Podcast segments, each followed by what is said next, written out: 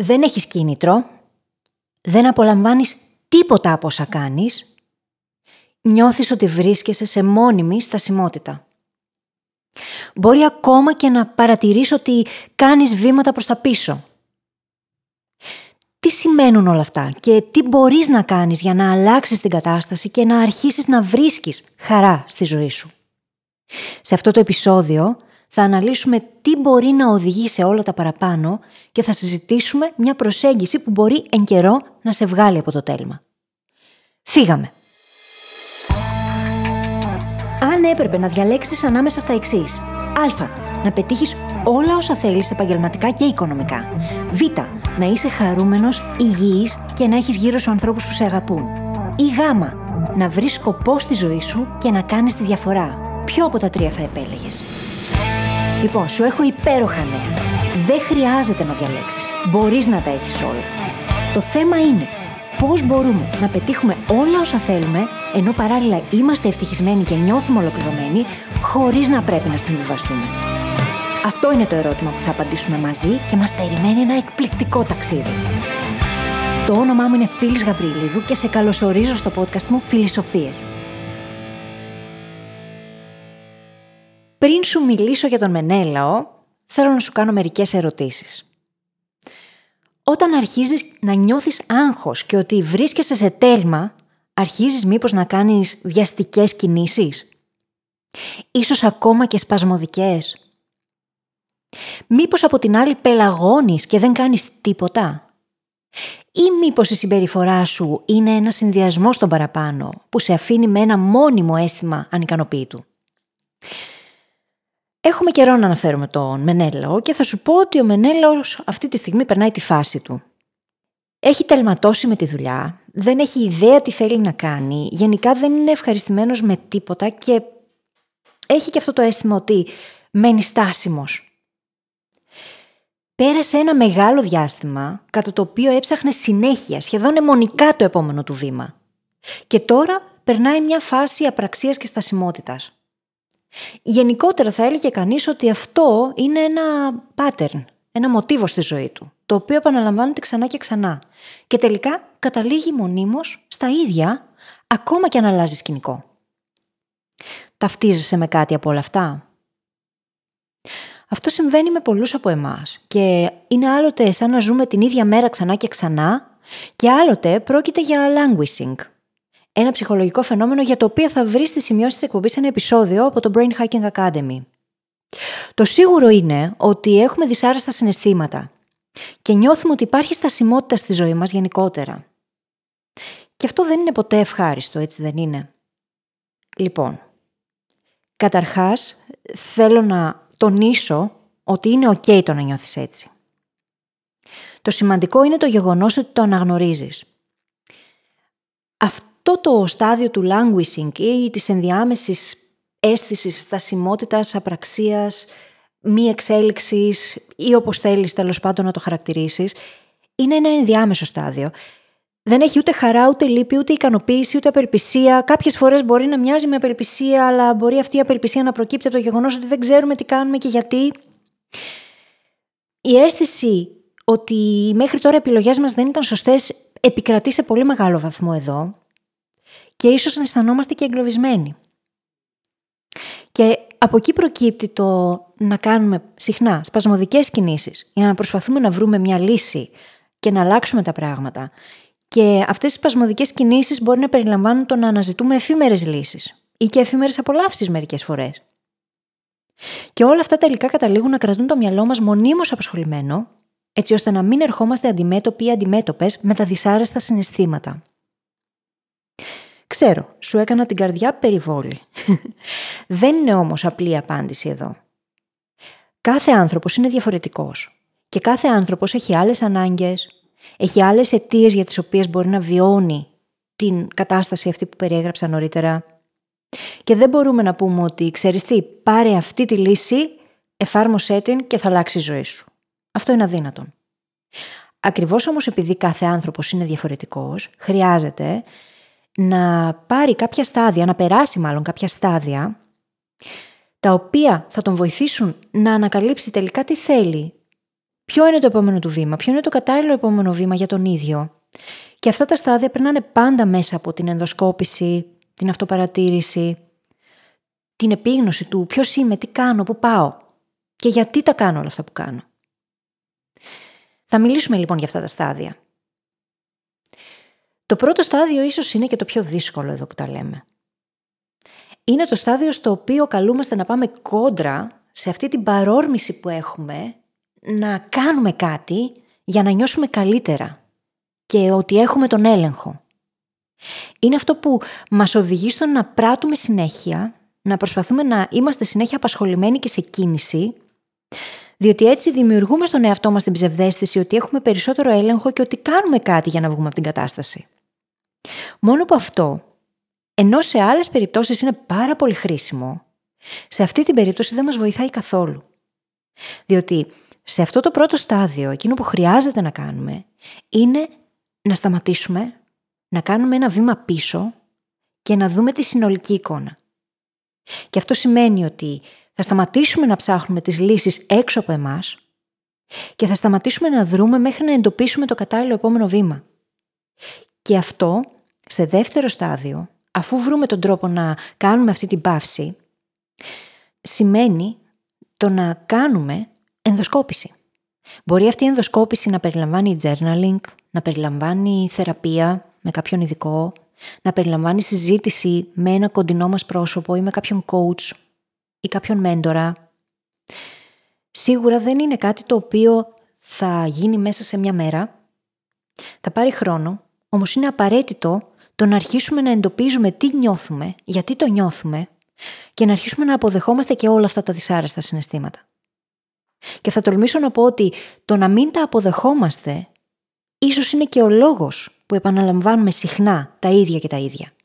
Το γεγονός ότι δεν επιτρέπουμε στον εαυτό μας να μείνει με αυτά τα δυσάρεστα συναισθήματα, να τα αφήσει να έρθουν στην επιφάνεια και να τα βιώσει, για να μπορέσουμε να τα επεξεργαστούμε έπειτα, να τα εκτονώσουμε και να περάσουμε στην επόμενη φάση. Αυτό σημαίνει λοιπόν ότι μέσα από αυτή την ενδοσκόπηση χρειάζεται να αρχίσουμε να εντοπίζουμε τα σημεία στα οποία ίσως είναι απαραίτητο να αλλάξουμε και mindset, να αλλάξουμε την οτροπία μας. Αν για παράδειγμα λέμε στον εαυτό μας ότι μα τα χρόνια περνάνε και δεν έχω βρει ακόμα αυτό που θέλω και είμαι ακόμα εδώ και είμαι στάσιμη και όλα αυτά τα ωραία που μπορεί να λέμε, τελικά δεν καταλήγουμε πουθενά. Γιατί ο χρόνος συνεχίζει να περνάει και εμείς δεν καταλήγουμε σε κάποιο συμπέρασμα που να μας πηγαίνει στο επόμενο βήμα. Και επίσης, τι σημαίνει τα χρόνια περνάνε; Κάθε στιγμή είναι αυτό που είναι και είναι μια ευκαιρία. Μπορούμε να επιλέξουμε είτε να τη δούμε σαν ευκαιρία, είτε να τη δούμε σαν κατάρα. Σε καμία περίπτωση όμως αυτό δεν μας βοηθάει.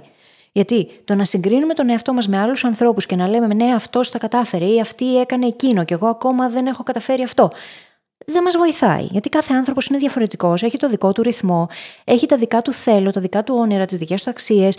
Και μέχρι να αρχίσουμε να κοιτάμε προς τα μέσα και να βλέπουμε εμείς ποιοι είμαστε και τι πραγματικά θέλουμε, θα συνεχίσουμε να μένουμε σε αυτή την επιφανειακή κατάσταση του δεν ξέρω τι θέλω και που είμαι και δεν ευχαριστιέμαι με τίποτα και δεν χαίρομαι με τίποτα και τελικά πού πηγαίνει η ζωή μου.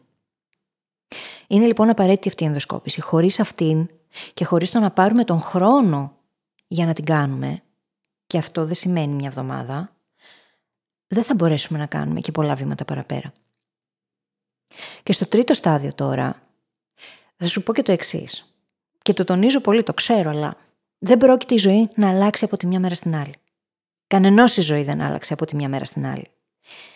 Η βιασύνη είναι εχθρός του presence και της επίγνωσης. Και λέγαμε πριν ότι πολλές φορές όταν είμαστε σε αυτή την κατάσταση του δεν ξέρω τι θέλω και δεν χαίρομαι με τίποτα στη ζωή, δεν ικανοποιούμε με τίποτα, βιαζόμαστε, κάνουμε σπασμωδικές κινήσεις και ψάχνουμε να βρούμε γρήγορα γρήγορα τη λύση.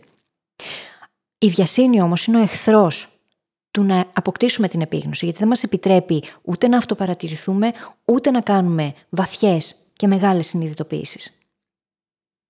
Και αν πρώτα δεν αλλάξει ο τρόπος που αντιλαμβανόμαστε και ζούμε τη ζωή μας, στο τώρα, όχι στο αύριο, δεν πρόκειται να αλλάξουν και πολλά.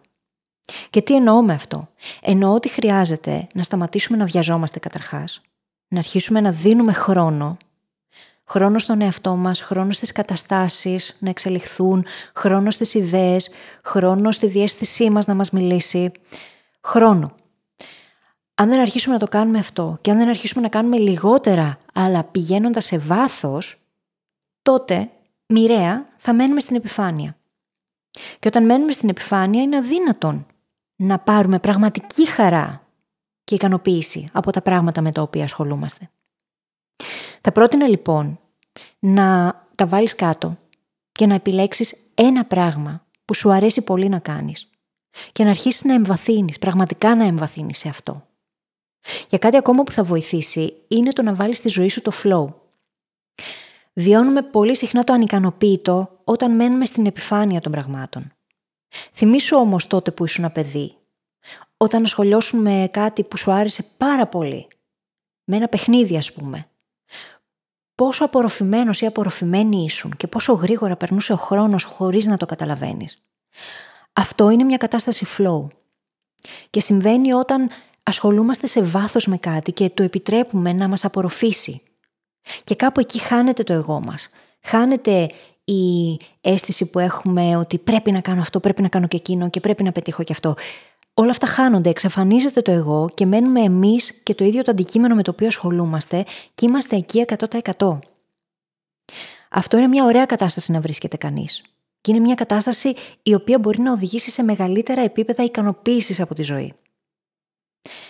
Αν βιαζόμαστε όμως να τα κάνουμε όλα και θέλουμε να τα κάνουμε γρήγορα γρήγορα και δεν εμβαθύνουμε σε τίποτα, μοιραία δεν μπορούμε να βιώσουμε flow. Η βιασύνη ακυρώνει την ικανότητά μας να εστιάσουμε σε κάτι και να πάμε σε βάθος και δεν το θέλουμε αυτό. Τα πράγματα που έχει αποδειχθεί ότι οδηγούν σε αίσθημα πραγματικής ικανοποίησης είναι τρία και περιλαμβάνονται στην κατάσταση του flow που στα ελληνικά θα το μεταφράζουμε ως κατάσταση ροής. Αυτά τα πράγματα είναι το mastery καταρχάς. Είναι η αίσθηση ότι γινόμαστε όλο και καλύτεροι στα πράγματα με τα οποία ασχολούμαστε. Και αυτό δεν μπορεί να γίνει αν δεν εμβαθύνουμε, αν δεν κάνουμε συνειδητή εξάσκηση, αν δεν αφιερώσουμε χρόνο, προσπάθεια, προσοχή, συγκέντρωση. Το δεύτερο είναι το mindfulness, το να είμαστε παρόντες, να είμαστε πραγματικά εκεί όταν ασχολούμαστε με κάτι. Και όχι να τρέχει το μυαλό μας σε χίλιες μεριές και να προσπαθούμε να κάνουμε multitasking, πράγμα το οποίο ξέρουμε πλέον ότι δεν μπορεί να το κάνει ο ανθρώπινος εγκέφαλος. Μπορούμε να εστιάζουμε σε ένα πράγμα τη φορά; Το αν εσύ αλλάζεις πολλά πράγματα μέσα σε λίγα λεπτά, δεν σημαίνει ότι κάνεις multitasking όμως. Και το άλλο είναι το να έχει σημασία αυτό που κάνουμε. Να έχει με κάποιον τρόπο σημασία για τη ζωή μας. Μπορεί να συμβάλλει στο κοινό καλό; Μπορεί να συμβάλλει στο να εμβαθύνουμε τις σχέσεις μας με άλλους ανθρώπους; Σημασία έχει να έχει σημασία. Για σένα. Να το νιώθεις εσύ σημαντικό για σένα για τους ανθρώπους σου, για τη δουλειά σου, για το μέλλον σου, για το οτιδήποτε. Όταν λοιπόν ασχολούμαστε με τα πράγματα σε βάθος, αυτά τα τρία, οι τρεις ανάγκες, του να γινόμαστε όλο και καλύτεροι, του να είμαστε παρόντες και του να έχει σημασία για εμάς, καλύπτονται.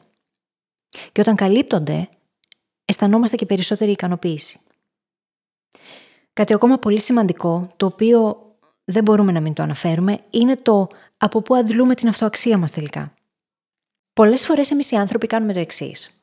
Αν συγκρίνουμε τη ζωή μας με μια καρέκλα, τίνουμε στην καρέκλα της ζωής μας να βάζουμε ένα μόνο ποδαράκι και να τη στηρίζουμε σε αυτό. Πρακτικά αυτό τι σημαίνει; Ότι αντλούμε όλοι μας την αυτοαξία από ένα πράγμα μόνο στη ζωή.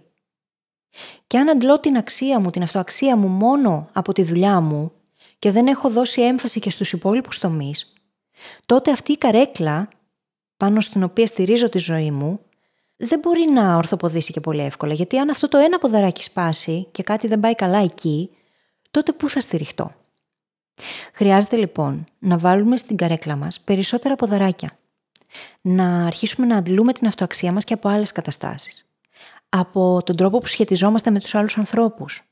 Από τα χόμπι μας από τα πράγματα τα οποία μας κάνουν χαρούμενους, από το να προσφέρουμε σε κάποιον σκοπό, είτε εθελοντικά, είτε με κάποιον άλλον τρόπο.